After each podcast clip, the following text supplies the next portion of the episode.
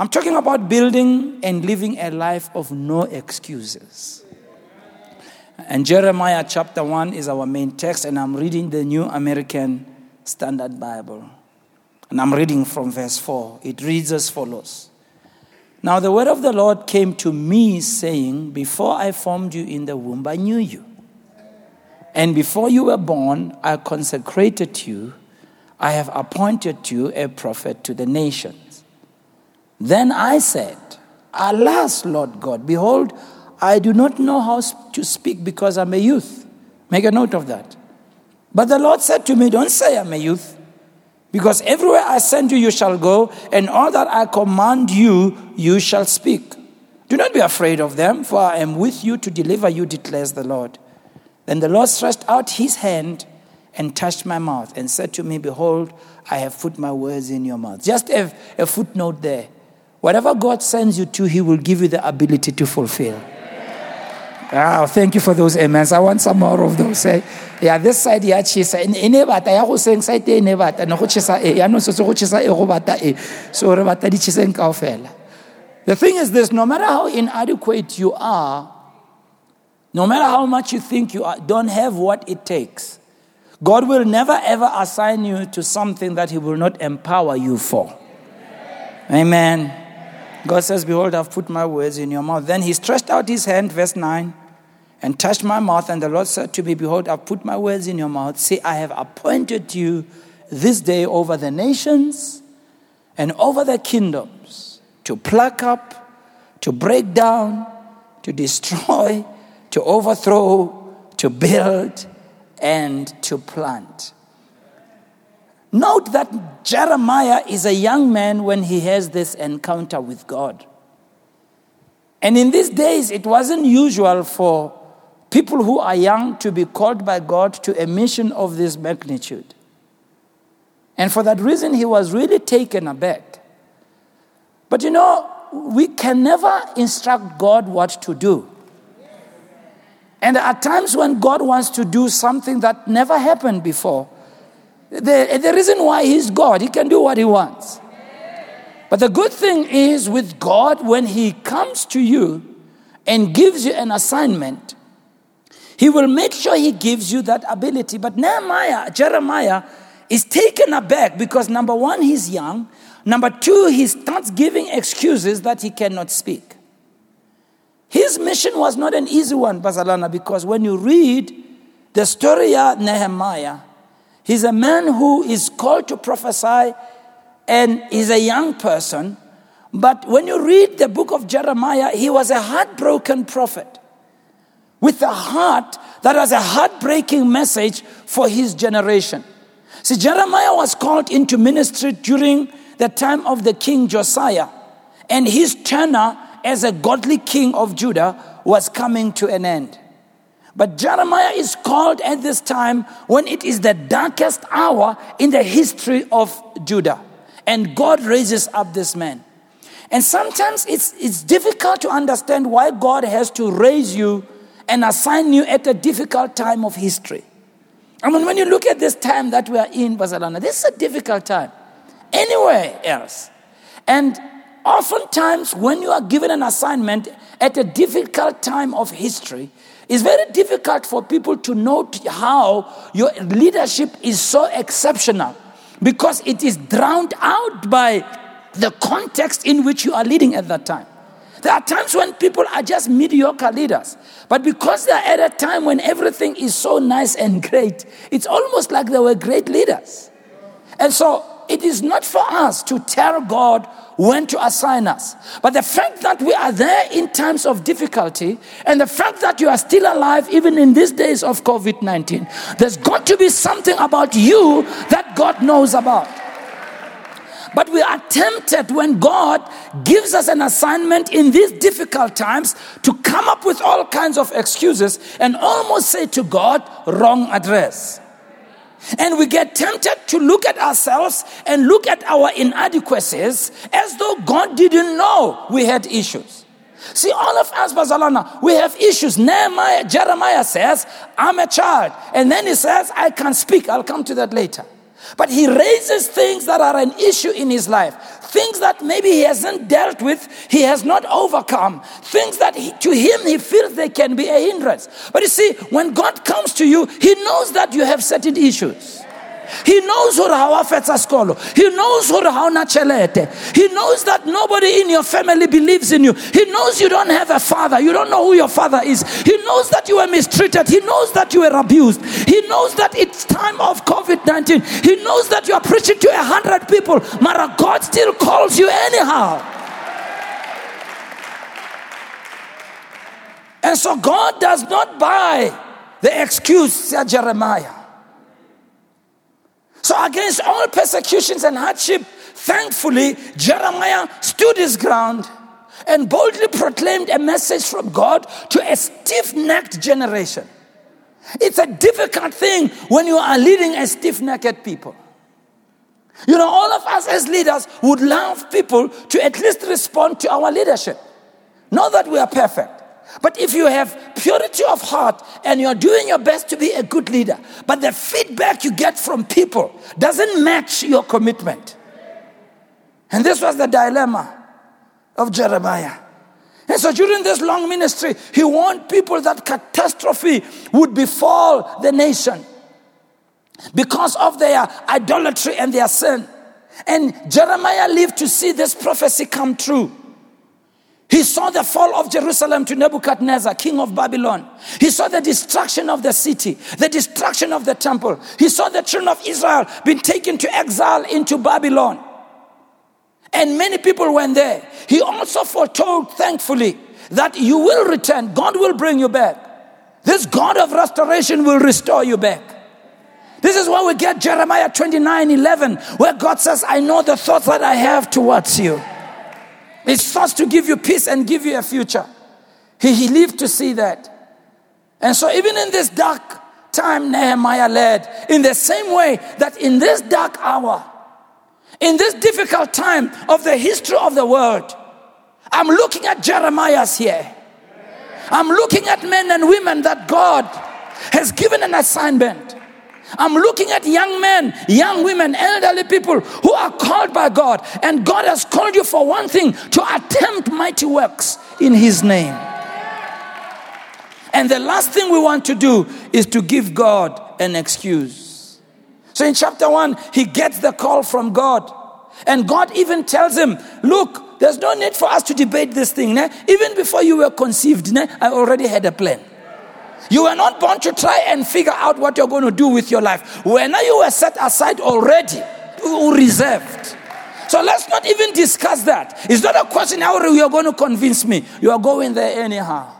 So he's overwhelmed by this task and he exclaims, No way. No way. I don't know how to speak. I'm just a youth. No way I can pull this off. God says, Don't say that. You will pull it off. In other words, God says, don't make an excuse. Let me give you some quotations. One person said, Excuses are tools of the incompetent, and those who specialize in them seldom go far. End of quote. Ben Franklin wrote, He that is good for making excuses is seldom good for anything else. End of quote. And so that's the title of my message this morning building and living a life of excuses.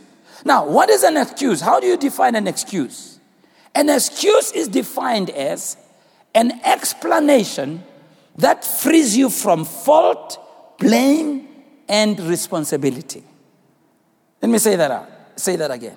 An excuse is an explanation that frees you from fault, blame, and responsibility.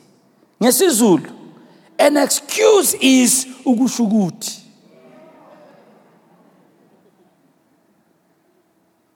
When we try to explain such that we don't take fault, we don't take blame, we don't take responsibility. In short, an excuse implies that we have an intent to avoid blame, to remove blame, and to avoid being censured. So we make excuses. Let's look at Jeremiah. Thankfully, he finally did go, but he started with an excuse. The first thing he did, number one, is the first excuse he gave to God is that the task is demanding.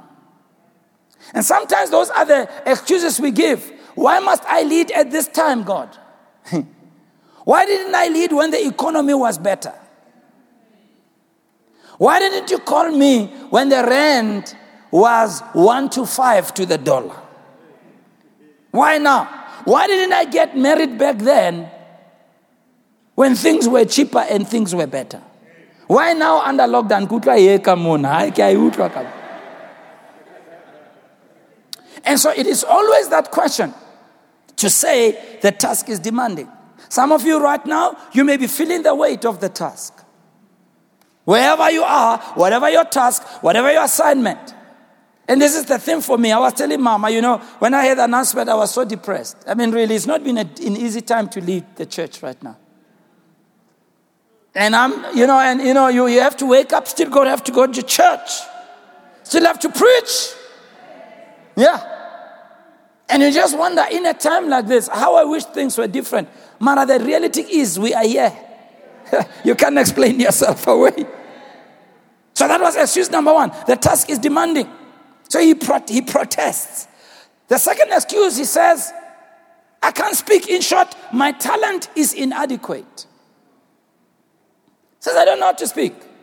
My talent is inadequate. Like I told them in the first service, we tell God these things as though God doesn't know. huh? We cannot say, wrong address, wrong address. But it's, it's, it's quite amazing how God seems to be the one who chooses where to place people.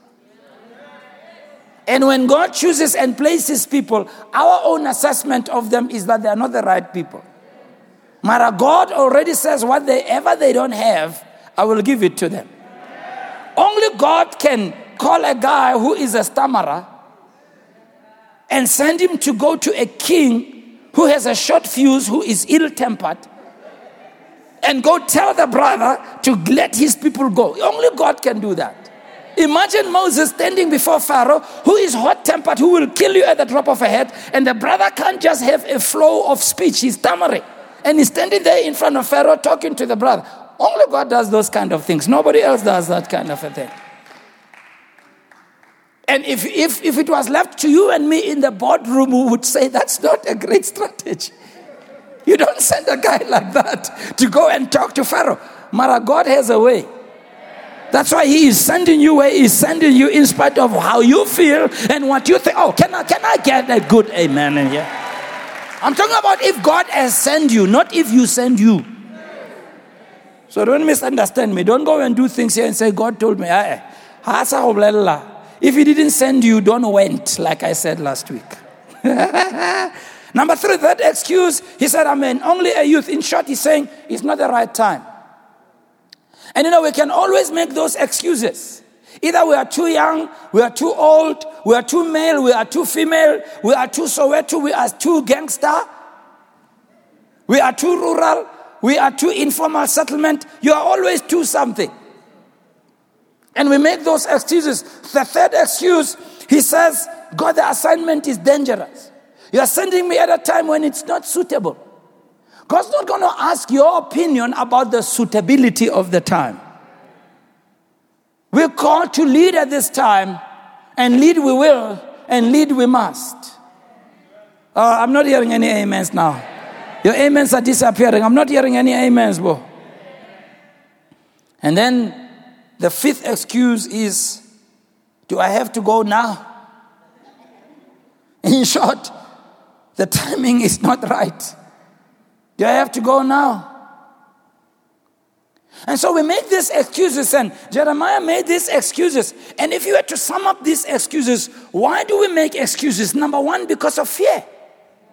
Oftentimes, the assignment brings a lot of fear to us. And so fear imprisons many people that they never even get to start. There are people whose life right now is really, really hanging in limbo because of what we're going on now.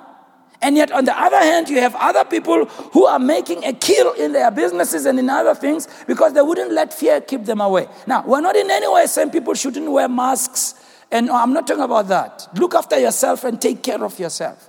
But I'm talking about making decisions to move on with your life. The second thing that makes causes us to make excuses is failure. People don't want to fail. And people are afraid of failing. You know, if you're afraid of failing, you'll never attempt anything. We need to attempt great things for God. Oh, let me try that again. I said we need to attempt great things for God. Tell your neighbor, neighbor, you need to attempt great things for God. Just tell two of them. The third thing that makes us to make excuses is uncertainty. We are, we are worrying about the unknown future events or circumstances that will come our way. And uncertainty can cause you to be double minded and you're never sure.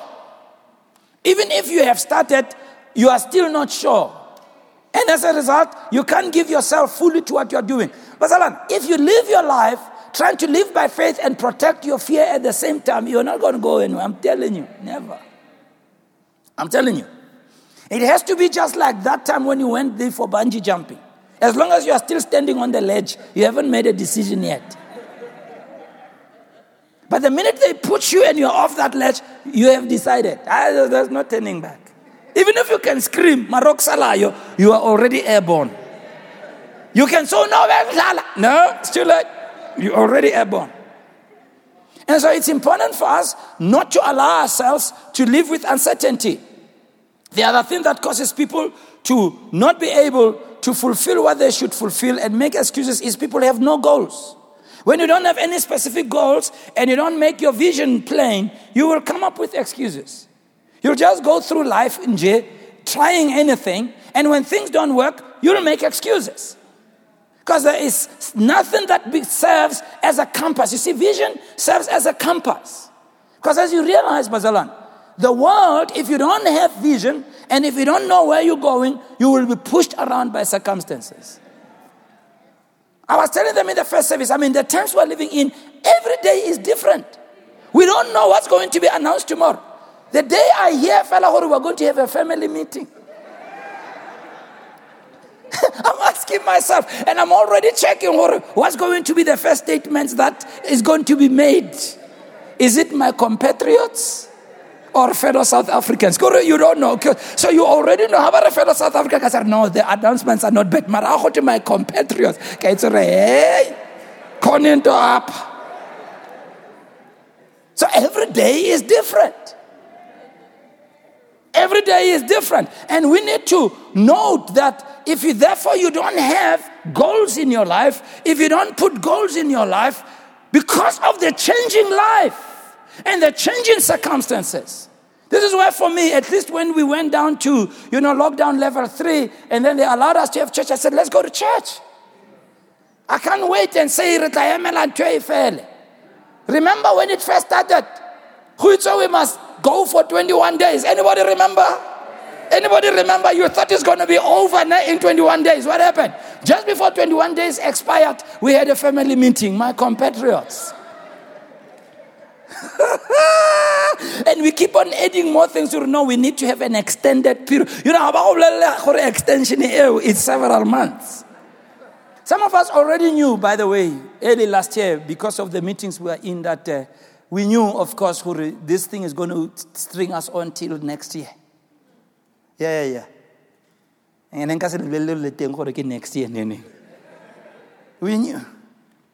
But you see, if you don't put any goals, even in the midst of that, you will live in suspense. Some of you, you've put your life on suspense. You're pushed around by the uncertainty of life because you have no vision. The other thing that makes us, this one is a tough one. The other thing that uh, causes us to make excuses is comparison. You see, we're afraid of being compared with other people who are more talented than us. So we won't launch out because maybe God has promoted you and you are supposed to lead your department, but in your department there are more pe- people who are more qualified than you. And we will always be in that situation. There will always be a situation where you are leading something where you have someone more qualified than you who knows more. Marok Salayo, you are sitting at the driver's seat. Ah, I'm not hearing anybody say anything here. And, and if you are sitting at the driver's seat, be comfortable that God has afforded you that opportunity. Can I hear a good amen? Can I hear a good amen? Hey, our time is running away from us today. Why is it important for us to stop making excuses? Let me go through this quickly. Number one, making excuses will prevent you from reaching your full potential. When you make an excuse, what it will do is you will not give yourself wholly, fully to what you're trying to do. So you never reach your potential. Because you always you are always engaging in whatever you are doing with room enough for when I fail, people will understand who this was difficult. So Look at your neighbor and say, Skazama too. Yeah. You know what? Or sokola or you know, you take something to somebody to fix for you.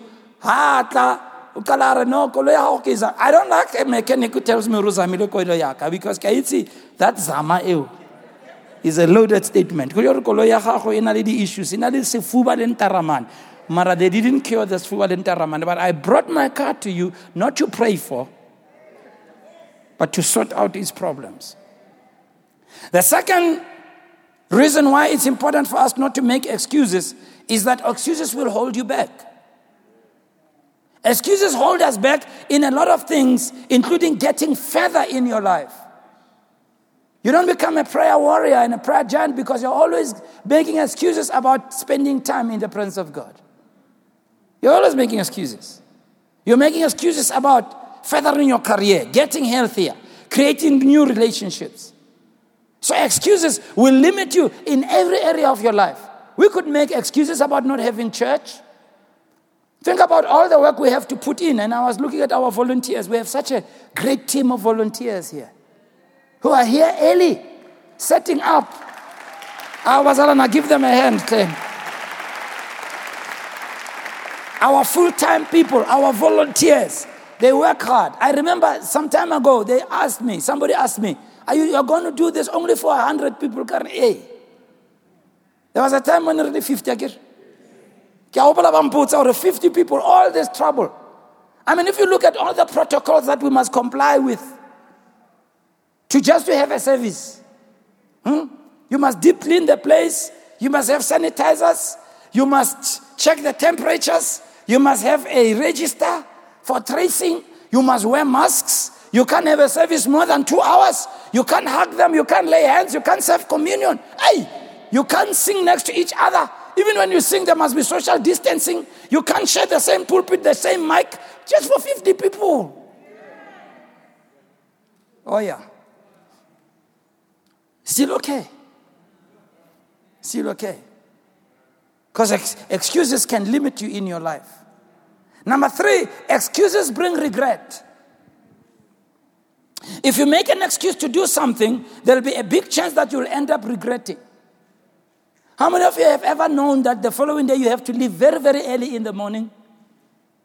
And to be able to be on time, to leave home at that time, you have to make sure you've ironed your clothes the day before, the night before. Right? Or if you are like some of us who shave, I shave alternative days. I, I need to shave the night before because in the morning I'll shave on back. We all know how long it takes to get ready. So you go to bed knowing fully well you are still watching that program. What program Instead of ironing, come on now, don't give me that look. You know what I'm talking about. And then you go to bed late, and following morning you wake up early to prepare, and then load shedding. Yay! And then you it's and say, I should have, I could have, I would have. That's what happens. You shouldn't be that person who goes through life with the I should have, could have mentality. Why? Because you made an excuse. Instead of walking away from that series, somebody tla go bolelela gore Josh o felletse kae. You know what I mean? I don't know the soapies, I don't watch them, but I'm just making up. Josh o felletse kae. Ba tla bolelela. Or ha o shebile derby, o batla o bona score. O batla bona ba scorile yang. We don't want to go through life with that. Number what? Number four. If you make excuses, you will settle for less in your life. You'll settle for less. You'll always say Kizamil. Let's decode it. I didn't do my best. I settled for no mayin. Number five, if you make excuses, you won't challenge yourself. You won't challenge yourself. Sorry, I'm running now. I need to close in the next two minutes. Number six, making excuses will keep you from growing. You won't grow.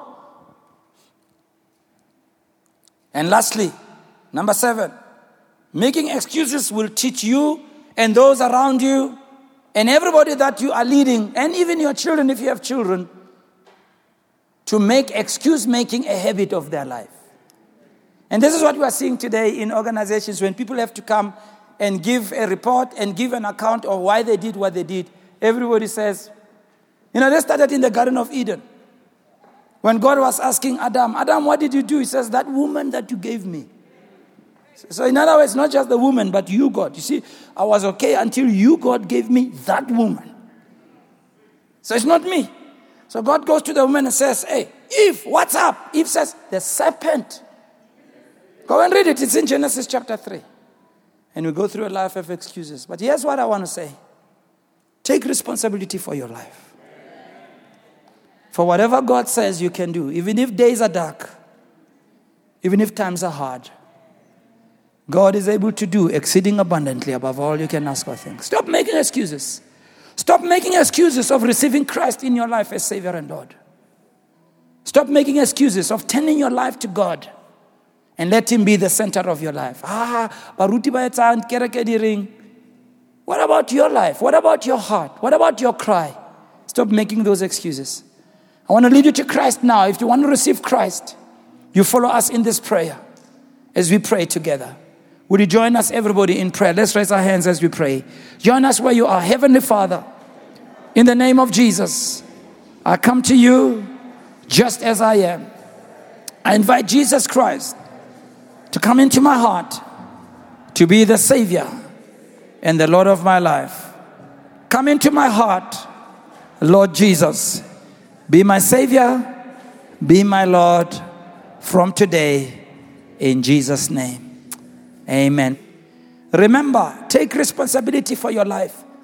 Even if you've already received Christ, don't live in a world where you are making so many excuses and you don't explore the fullness of what God has in store for you. Take responsibility even during this festive season.